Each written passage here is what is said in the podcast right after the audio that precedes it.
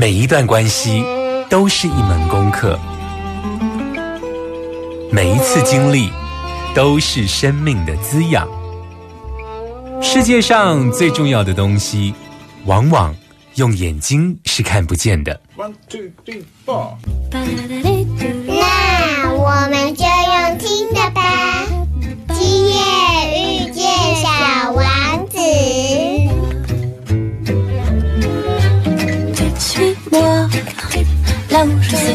suis-moi. Et si je suis pas, suis-moi, là où suis beau. Suis-moi, on y est presque, suis-moi. Là où rien ne presse, suis-moi. Et que nous y voilà.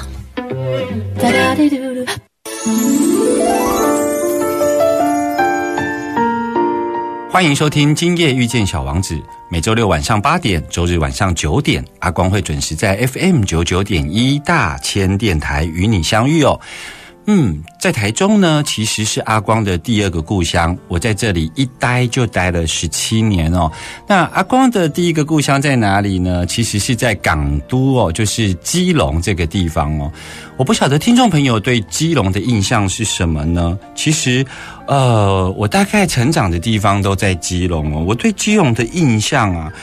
比较深刻的是，我总是呢，尤其在后来求学啊、补习到台北南洋街补习的时候啊，我总觉得我出那个台北火车站的时候啊，我就是那个雨伞会湿湿的，然后可能会穿着雨鞋的这样子的装扮。所以，当我走在台北街头的时候，拿着雨伞，其实大家大概就知道我是基隆人吧。因为啊，过了戏子之后，好像就不会下雨了，所以。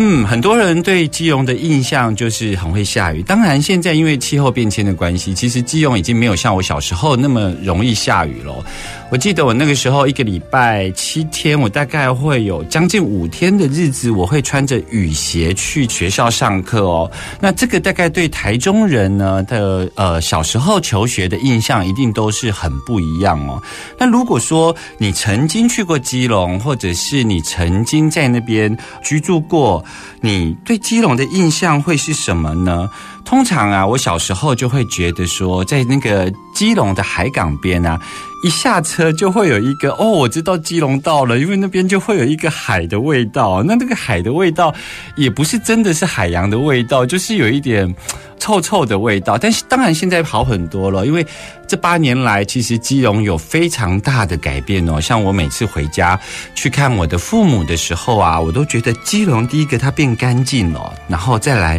基隆的这一个港口边啊，现在正有一个国门改造计划，就是有很多的这一个原先看不到海景的地方，现在都拆除了，视野变得非常的辽阔。而小时候啊，只有在因为我自己念宗教系嘛，所以我对于很多的仪式特别有感觉。像我自己是家中的长子，我记得我满月的时候啊，我们家有一个仪式，就是会拿那个地狗车啊，就是那个晾衣服的地狗车啊，没有？呃，我阿嬷呢会拿着地狗车啊，对着天上比划比划。然后呢，就会拿一只鸡腿给我满月的时候喂我吃一口，因为据说啊，基隆以前啊，一个那个老鹰非常多，那他们呢，有时候农忙，有时候就是以前可能高楼大厦没那么多的时候，那他们就会透过这个仪式，希望能够小孩能够平安长大，其实就是用那个鸡腿代表说他去打击老鹰，然后希望这个小孩能够不要被叼走哦。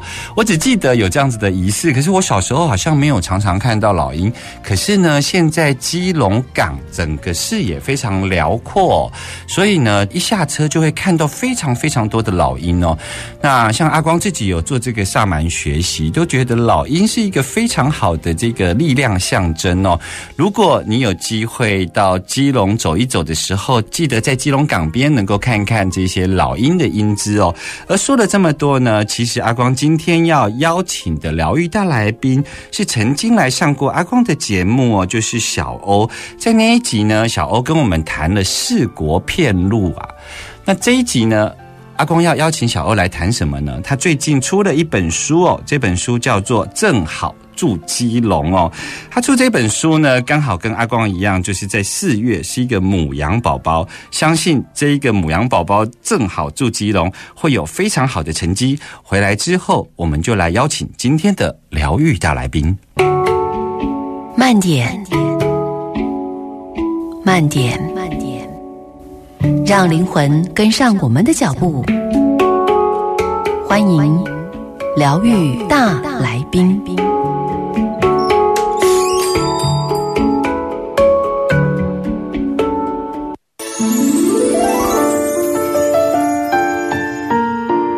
欢迎继续回来 FM 九九点一大千电台，今夜遇见小王子，我是阿光哦。在今天的疗愈大来宾，阿光要为大家邀请到的是小欧哦。先跟小欧打声招呼，嗨，小欧，我们再一次见面了。Hello，阿光好，各位听众朋友大家好，我是小欧，我又来了。是上一次呢，我们跟小欧呃聊的主题是有关于四国片路哦，而今天呢要跟小欧聊的是你最近出了一本书，这本书叫做《正好住基隆》哦。阿光看完这本书之后呢，非常有感觉，是因为阿光自己也是基隆人哦。我想在开头的时候，想先问一问小欧哦，就是说。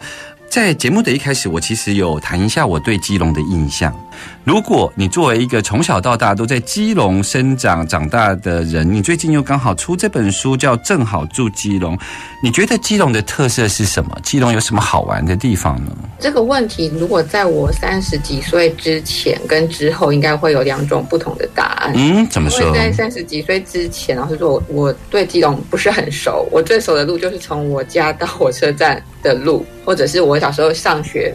的学校附近而已。嗯所以那个时候，我对基隆的呃，就是每次被被问到这个问题，我都会开始有点支支吾吾。我说哦，嗯，庙口不错啊，可以去吃东西呀、或者是好像有些地方可以走一走吧，就是好像有一些地方可以走一走，可是实际上你也说不出来那是哪里。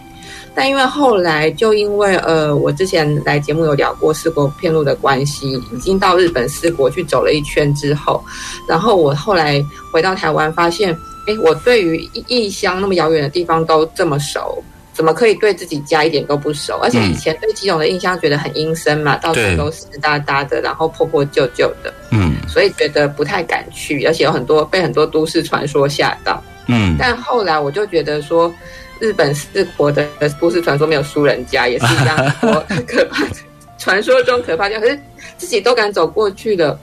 那基隆还是自己的家呢，那更应该要去看看呐、嗯。然后后来我就开始经常在基隆到处散步，嗯。然后我就发现说，基隆是其实是一个非常适合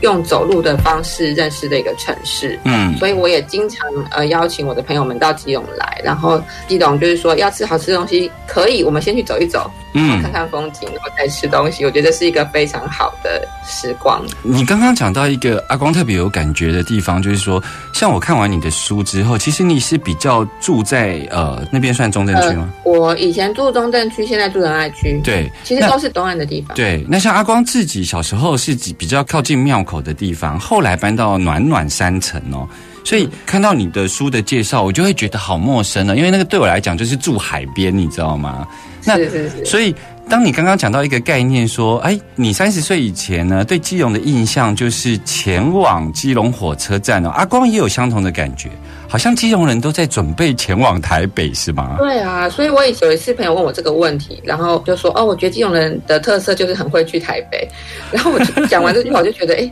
这也太诡异了吧？为什么一个城市的人的特色是很会去另外一个城市呢？嗯，那你在书里头其实有提到一个概念，你觉得基隆人，尤其是在地基隆人，其实是有一种边缘症候群呢？这个其实是跟现在基隆的执政概念不太一样。也就是说，我们是从台北，因为很会去台北，所以从台北的观点来看基隆的时候，跟以基隆为中心在看基隆的时候是很不一样的概念，对不对？对，确实是因为像我自己以前以生活的感觉来讲，比如说我有一个朋友台北人要约见面，然后呃基隆人会好就想都没有想就会说我们要约台北，嗯。可嗯是我后来就会觉得说这很不合理，就是这件事情是需要被讨论的，嗯。就是说没有理由基隆人就理所当然该去台北。嗯所以后来我有一段时间就是说，哎，那你你要来基隆还是我要去台北？但我后来对基隆越来越熟悉之后，我就觉得说，呃，我们不用那么的去询问，我就直接问说，哎，那不然你来基隆好了，我带你去玩。嗯，因为我觉得离台北最靠近海的地方，不见得是淡水，是基隆离离海更近。是，对，然后可以让台北人有更多的呃认识不同的世界的角落的那种感觉，我觉得更好。嗯，所以后来我就会比较强势的说，那我们要见面，好啊，你来基隆吧。我我对这一 part 非常有感觉的地方，是因为我台北的朋友，他其实现在都已经开始要买房子。那他们在选择上的时候，他们甚至于他们会选择像你说的淡水，甚至是土城，但他们的那个交通移动时间呢、其实是比基隆更远的。对啊，但他们的概念里头，他们是不会想到基隆的，你知道吗？对啊，他们就觉得基隆很远啊。对很多人到现在都这么觉得。其实他们一样从土城开车到台北要上班啊，他们所花费的交通时间，以我像现在住暖暖来讲好了，其实我大概二十分钟我就可以下暖暖交流道了。对，那要靠海，像你刚刚讲的靠海，其实，在台北市，就算从最中心的台北火车站要去淡水，光坐这个捷运都大概要四十五分钟以上、哎、确实是。是，所以基隆相对是比较近的。对，不知道为什么大家都有这个迷思。其实你出这本书叫做《正好住基隆》，除了是重新去重塑以基隆为中心的概念在看基隆以外，另外一个重点，其实你比较特别的是，你从小就住在一个百年古迹哦。我想要问一下，这个住在百年古迹的感觉是什么？因为大部分的人的经验啊，其实是。已经先认识到了这个地方是古迹，之后才会用这种怀旧式的或者是呃文化爬书的方式，以行动去走到古迹哦。可对你来讲，你从小就住在古迹里头，那你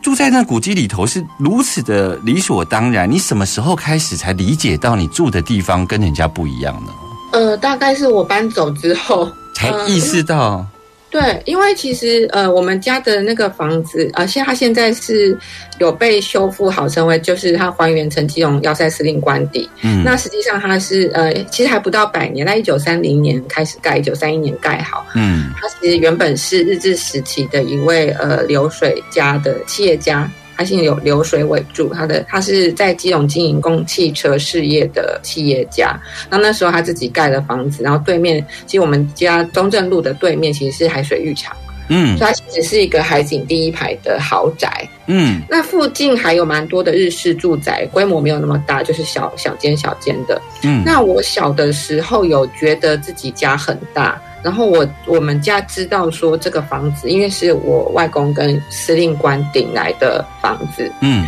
可是那个时候其实就觉得只是顶了一个军官的住所嘛，并没有什么其他的想法，反而是觉得说啊，房子有好多地方要维要维修，然后比如说包括。很多电线啊，全部都要换过。在我们真的顶下来的时候，因为很多电线都是比较久以前的那种电电线，然后很怕它会什么走火或什么其他的的那种事故这样子。嗯然后屋顶也常会漏水啊，然后嗯玻璃破了也得要修啊，什么之类。就是其实住在里面是有很多生活琐事，然后有的时候会有蛇啊、有蜈蚣啊这些，因为离山边很近，所以动物也蛮多，甚至有出现过猴子之类的，就是一般的呃城市里面不会看到的动物。嗯。那时候我们就只是觉得这个房子很大，土地不是我们的，嗯。然后等于是说我们家目前是住在这个地方，嗯。可是它不是我们可以自行改变的一个房子，嗯。顶多是做一些修护。然后后来是我们家是因为那时候，呃，一九九八年的时候有收到相关的公部门的一些指示，因为那边可能要拆来盖国宅之类的计划，嗯。所以那时候我们家就也因为这平常的修复确实很辛苦，而且一年比一年贵。嗯，因为比如说我们要修瓦，可能在我小的时候，可能呃一九八零年代，可能要找一些比较古朴一点的瓦还可以，可是到了一九九零年代末，哦，你们要找到那些古瓦是真的很难，嗯。然后只能做那种看起来像的东西，可是它的那个质地都没有办法像我们原本的那些瓦片那么好，嗯。对，所以后来我们家人也就想说，那就搬家好了。嗯。那反而是我搬家后，我就经常回去散步嘛，嗯然后有一次散步的时候，发现那边就挂了一个牌子，因为它那个房子是在二零零六年的时候被基隆市认定为古迹，可这时候我们家已经搬走了。嗯然后在零九年左右，在那个我家门口就挂了一个要塞司令官邸。嗯跟司令官顶来跟司令官邸，你知道是完全不同的概念，嗯因为官邸感觉就是一个被自视好的名词，对是一个有身份地位的仿射。对对，所以在那个时候我才想说啊，天哪，原来我以前住官邸耶，可是我已经分开了，这这有点好笑。就确实如阿光讲的，很多人是知道这个地方是古迹，所以他去那边，或者是有一些民宿旅馆，它是一个古迹改造的，你有一个古迹的意识。可是对我来说，是我小时候就住在那里，可是完全没有一个古迹的。因为他那时候就不是古迹，它就是只是一个大房子。它就是你家。对对然后等到后来我才发现，哦，原来我我住过古迹。我想这也是今天为什么阿光会呃邀请小欧来到节目中，最主要是因为比较多的时候都是用一个比较文化脉络的视角在看古迹，所以我们在认识它的是很。直接的，就是进到这个古迹建筑里头，然后包括这个建筑特色、这个文化历史。但是今天邀请小欧来，他是曾经住在里头的主人哦，回来要跟大家聊更多有关于基隆要塞司令官邸的历史。慢点，慢点，慢点，让灵魂跟上我们的脚步。欢迎疗愈大来宾。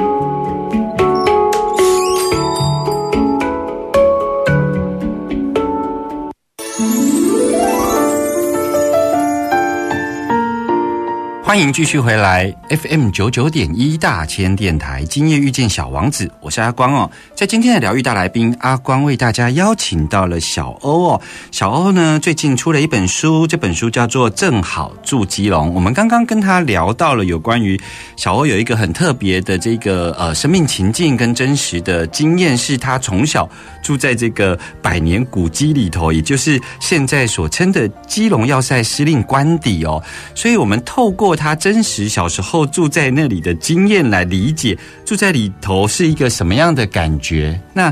呃，小欧刚刚有讲到说，他其实是离开了那个呃住的地方之后，才开始理解原来他小时候住的地方跟人家不一样哦。不过不晓得听众朋友有没有记得，每一个人呢、在小时候都会有一个地方或者某一个空间，我们呢可能在游玩的过程中，我们会觉得某个地方或某一栋建筑啊，我们都会称它为鬼屋，或者是我们会认为那个地方非常可怕。我们会在放学途中经过了一个一个呃某个巷口，我们会觉得那边暗暗的、黑黑的，然后我们会加速的逃离那个地方哦。那像阿光自己呢，觉得小时候那个鬼魅会出现的地方，就是我家的顶楼，因为我家的顶楼就是那个晒衣服的地方。每次呢晚上我妈妈叫我上去收衣服的时候，尤其洗澡前要上去收衣服的时候，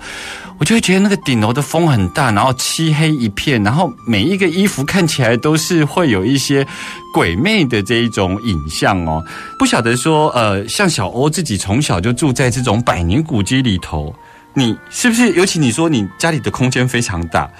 好像你你也有这个小时候觉得有一个不太敢亲近的一个地方，那个地方在哪里呢？呃，那个地方是我们家旧的洗手间。嗯，对，那如果说可能有一些听众朋友去过那个房子，因为它最近变成是成品的快闪店，然后之前也经常呃有开放的期间。嗯那个房子的呃，比如说我们从玄关进去右手边一直往里面走是旧式的预测，然后那个时候其实跟大家现在看到那个房子会不太一样，因为那个时候还有加盖了一些屋延伸呃延伸出去的的地方，所以室内的空间比较多。嗯所以那个时候，其实那个区块非常的暗，是阳光照不进来的地方。嗯小时候的印象就是上厕所这件事很可怕，嗯然后我都要用跑的。嗯然后就是晚上的话，基本上不太敢一个人去上厕所，都要跟姐姐约好，或者是大人带我去上厕所。但是因为我那时候我住的那个房子是跟外公外婆住在那个官邸嘛，嗯，那我爷爷奶奶家在台北，嗯就是一般的公寓。嗯然后我那时候就觉得，因为你知道有比较就会发现是不一样。对对，因为在爷爷奶奶家，就是厕所就在公寓啊，就是在房子的中间，然后你随时就是可以去那边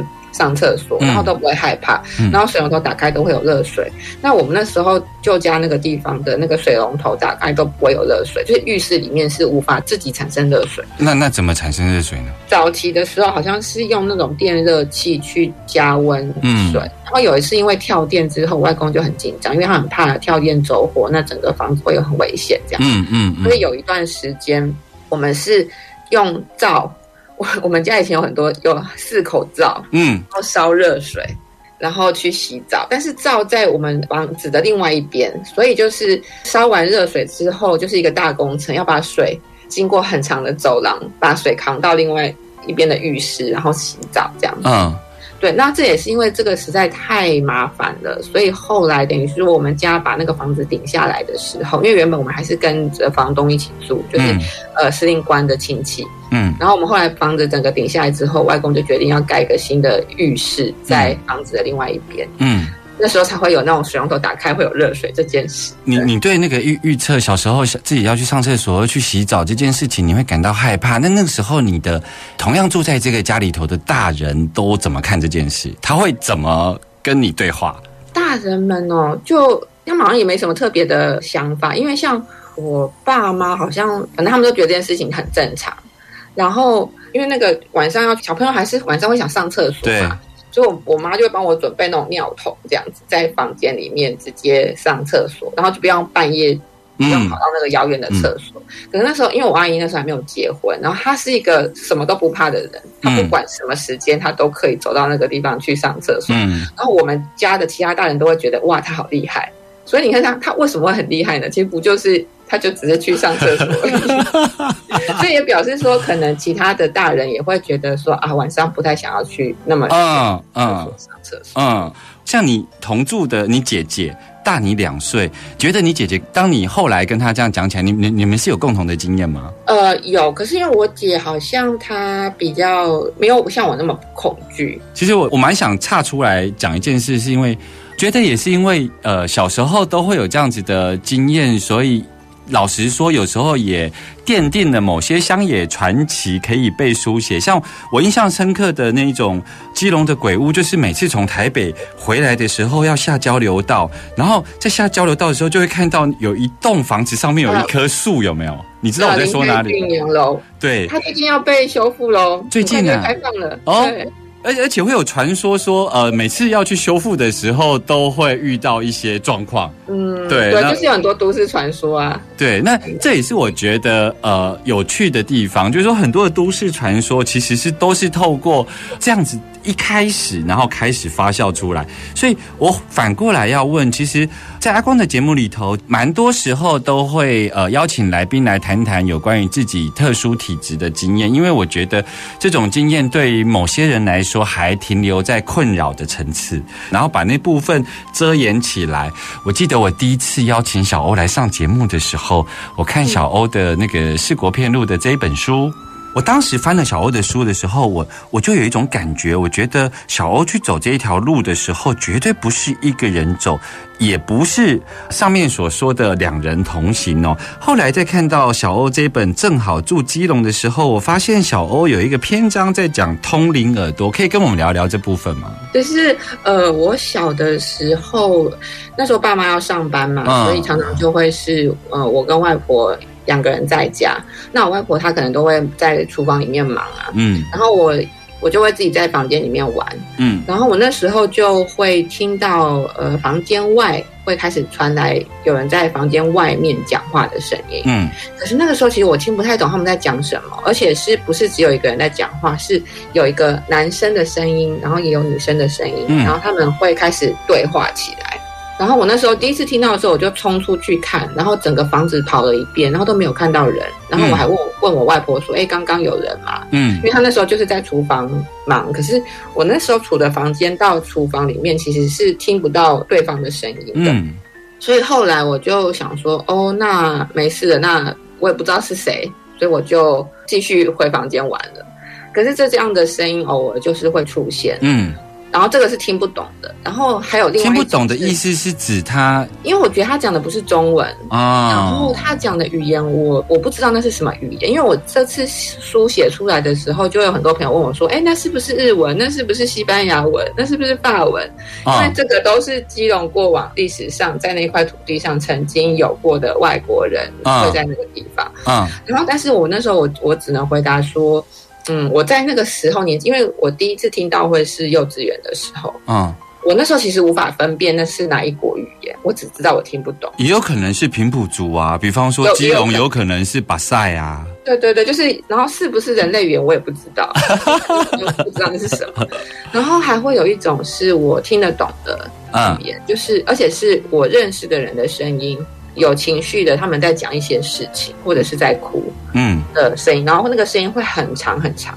然后我也是跑遍全家人，我我都找不到那个声音为什么会出现这样。嗯，这个到我高中、大学在那个房子的时候，偶尔都还会听得到。嗯。对，听得懂或听不懂的都会出现。你在住在一个日式的房子里头，听到声音，你当时有跟你的家人说，我小的时候没有讲过耶，这件事情我是，呃，我几乎是，呃，我只有说就是听得懂的那一种的时候，我会跟，比如说我现在听到那个声音，然后那个声音的的人我知道他是谁，然后我会问我妈说，哎，那个人现在在我们家吗？然后我妈就会说你在说什么？他没有来啊。然后除此之外，我都是等到我搬家之后，我才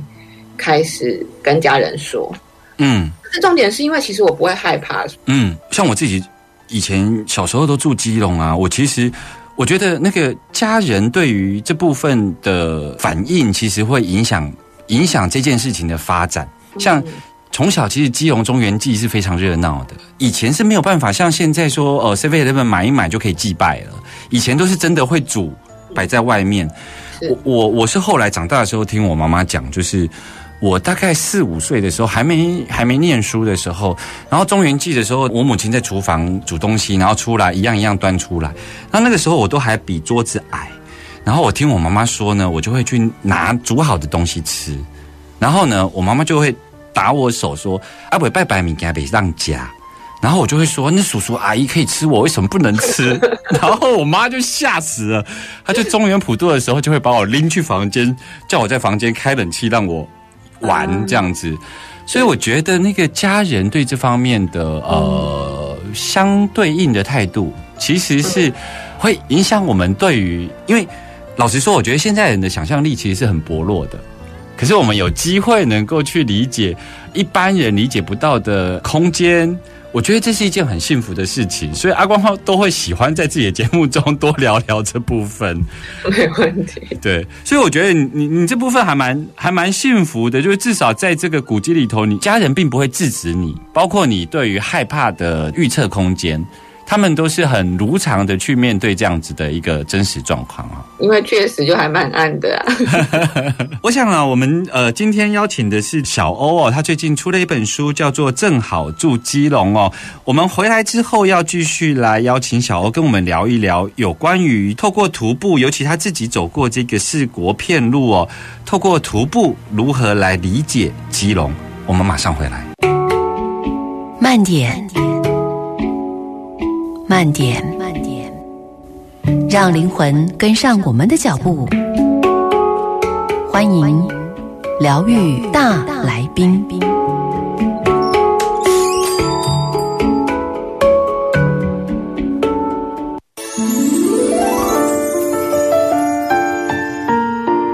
欢迎回来，疗愈大来宾单元。今天为大家邀请到的是小欧哦，他最近出了一本书，叫《正好住基隆》哦。紧接着，其实我想要呃问一下小欧，就是包括大家都知道你其实去走过了这个四国片路哦，所以你从这个呃以基隆人住在基隆的地理的概念里头去翻转了，就是说，包括在节目的一开始，你提到说，如果问基隆有什么特色，好像很多人都是很会去台北，而你在这本书里头企图去翻转一个概念，就是用基隆为中心的地理位置来理解基隆哦。那当然包括曾经住在基隆要塞司令官邸，也就是说，呃，那是一个有历史感的建筑，而你真实的在那里住过，你用这样的方式串接，然后串接回来，你想要去谈一谈如何用徒步的方式来理解基隆这个区域哦。那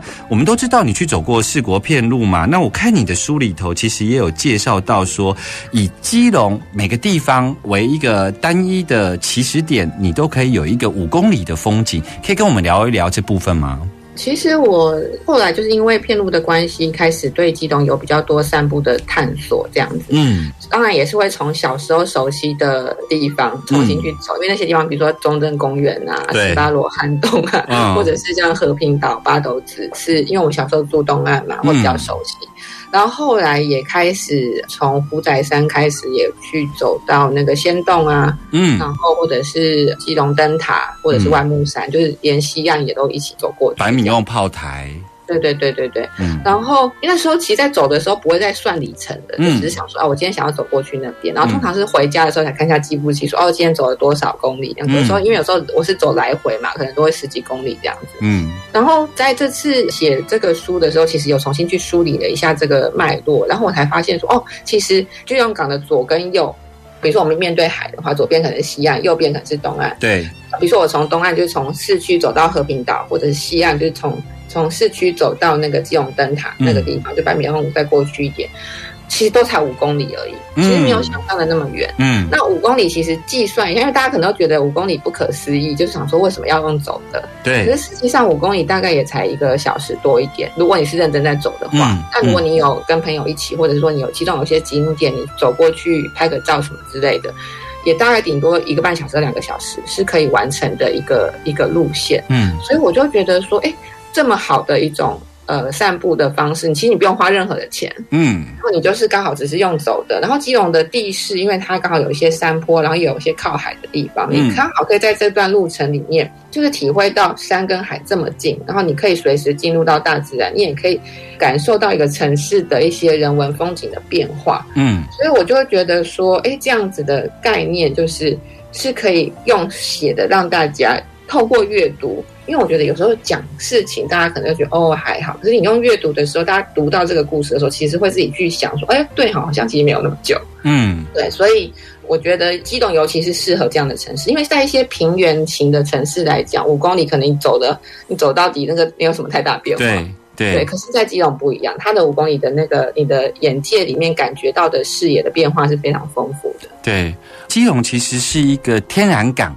所以它其实是呃很多的山，然后延伸进海里头，所以其实五公里其实像小欧讲的，其实是一小时而已哦，其实不远。那可是因为基隆有很多的山坡，那你每一条山坡走上去的时候，都有它，比方说海门天险啊，或是炮台啊，或者像刚刚讲到的这一种呃所谓的这个呃仙洞，仙洞 也蛮值得去看的哦。那只是说，当你在爬山的时候，你进到这个山里头的时候，那里头都会有一些。会有一些人居住，就基隆有很多人其实是住在山坡上面的，不像我们台中都是在平地。基隆是很多人住在山坡上面，他们会有一群一群的聚落，所以不管是人文风情也好，或者是你走进这个山坡里头，你最后到了山顶的时候，你其实是会看得到海的哦。所以那个山海是如此的近，然后你的那一种呃视野，还有说你能够看到的风情，其实很不一样的哦、那小欧在这本书里头，其实是透过自己自身的经验，然后去爬出很多有关于呃这种五公里内的风景，有做了很多的介绍。那更特别的地方是，你其实呃也在基隆有规划了一个叫做西国三十三观音林场，可以跟我们介绍一下？因为很多人听到这个都是知道这是一个日本的一个朝拜途径其实也不是我我规划的，而是说它其实呃，我那时候在喜欢四国片路之后，嗯我就会经常在台湾开始找。片路相关的资料。对，然后后来我读到了一本那个林成伟老师他写的，就是在讨论日治时期台湾的地方林场的一个信仰的一本书。嗯然后书上就介绍到说，因为现在日本除了四国八十八这套巡礼系统之外，还有一套叫做西国三十三观音林场的巡礼系统。那一套巡礼系统的发展历史比片路再长一点，嗯可是它它目前在日本的那个徒步道的规划没有四国那么好。因为它几乎是在贯穿关西的那个很多佛寺当中，比如说从和歌山到经过大阪啊、京都啊，像我们常去的清水寺，京都嗯清水寺就是这个西国系统的其中一所寺。对，那大部分现在的人都会是呃，如果要参拜，都会是游览车或开车，跳点比较不会式的不会走路。对，它也是一个跳点式的方式。但是七国三十三跟四国八十八，它其实是一个日本，等于是已经已经算是一个全国性的信仰，他们在各地都会有一个复制立场，因为。在历史上，如果你看以前一百年前好了，我要去四国，假设我今天是一个大阪人，哎，那个交通很远，如果在住东京的话更远，对，所以很多人为了要想要呃满足他们的信仰的需求，他们会在附近的寺会有这种复制西国三十三或四国八十八的灵场，有些嗯会是佛寺佛寺佛寺，有些可能就是用石佛石佛石佛。石佛是什么意思？一尊石佛，哦对，有三十三尊石佛，因为他们没有办法到寺的那个规模嘛，是没有办法有三十三座寺的规模，可能就是三十三尊石佛、石观音像的这种这种方式。嗯他们家附近，或者是说不同的大寺会有这样子的一个参拜的巡礼的那个灵场。嗯那这样的习惯呢，信仰呢，也带到后来日治时期的时候，也带到台湾来。嗯。那台湾其实也有四国八十八的地方林场，嗯。也有西国三十三的的地方林场。嗯。那西国三十三的话，在现在台北，台北有，然嗯后还有基隆、跟宜兰、跟新竹都有西国三十三的那个林场，可是他们的形式会各自不太一样。嗯。像台北的话，就是观音山，它其实就是沿着山会有三十三尊石佛，可是有些石佛后来已经被巴黎的观音山。就是五谷那边的观音山。是是。对那基隆的话，它比较算是巡回式的，它不是集中在一个地方，它是在很多地方有不同，就不同的地方，然后这个佛寺跟那个佛寺各有一尊这样子。嗯。那我那时候是看了就是林成文老师的书上面，他们自己有去找那些石佛，嗯。然后有把找到的都列出来，嗯。然后刚好我家附近就有三尊，然后我想嗯说，天哪，怎么会这么近？嗯。然后我才知道说啊，原来今天有这个石佛的巡礼信仰，所以嗯。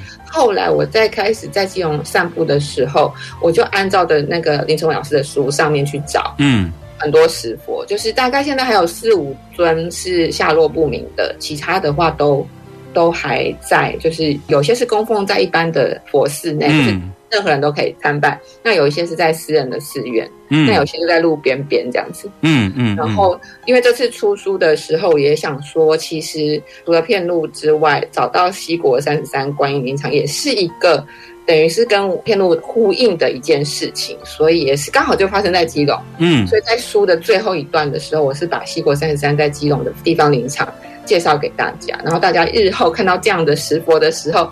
可以特别注意一下下面的那个碑文啊，是不是刚好有注记说哦是第几班的什么？嗯什么观音嗯。这样子，也很希望到时候有可能不见得会出现。对，因为其实后来等于是说日本人离开之后，因为那个信仰的时间建立的时间并没有很长，对，很多台湾人其实不知道那是什么东西。是是是，没错所以其实，很多佛寺可能就哦不知道什么，他可能就先搬到一个地方去或什么之类的。那这个就你你就大家你的经验里头，他们这一些包括在佛寺内的佛像啊，他们那那些佛寺内的住持或寺庙里头的师傅，他们不见得会知道它的重要性。们有些只知道说哦是日本人留下来的，嗯可是他们对于整套巡礼系统是什么概念，他们其实不是很清楚。是是，然后他们就说哦，之前有谁谁谁来看过，谁谁谁来看过这样子。可是嗯整体来讲，也是这几年，包括林成老师的那本书，以及我们在做片路的推动的时候，我们会不断的去提这件事情。嗯那也蛮多呃文史调查相关的一些组织，他们会开始去做这些田野，嗯然后也有朋友的论文，他们会做这个相关的研究。嗯所以就就越来越多人会知道说，当时有留下来这一些虚拟的信仰是在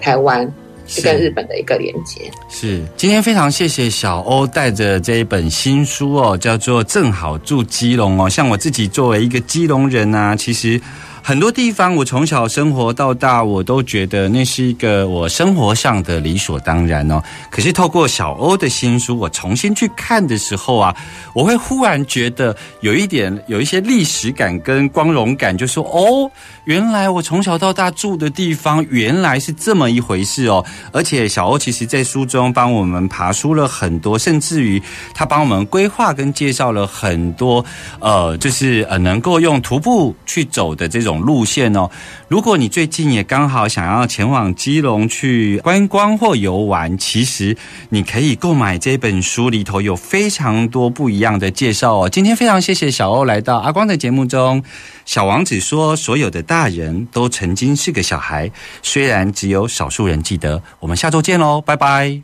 拜拜。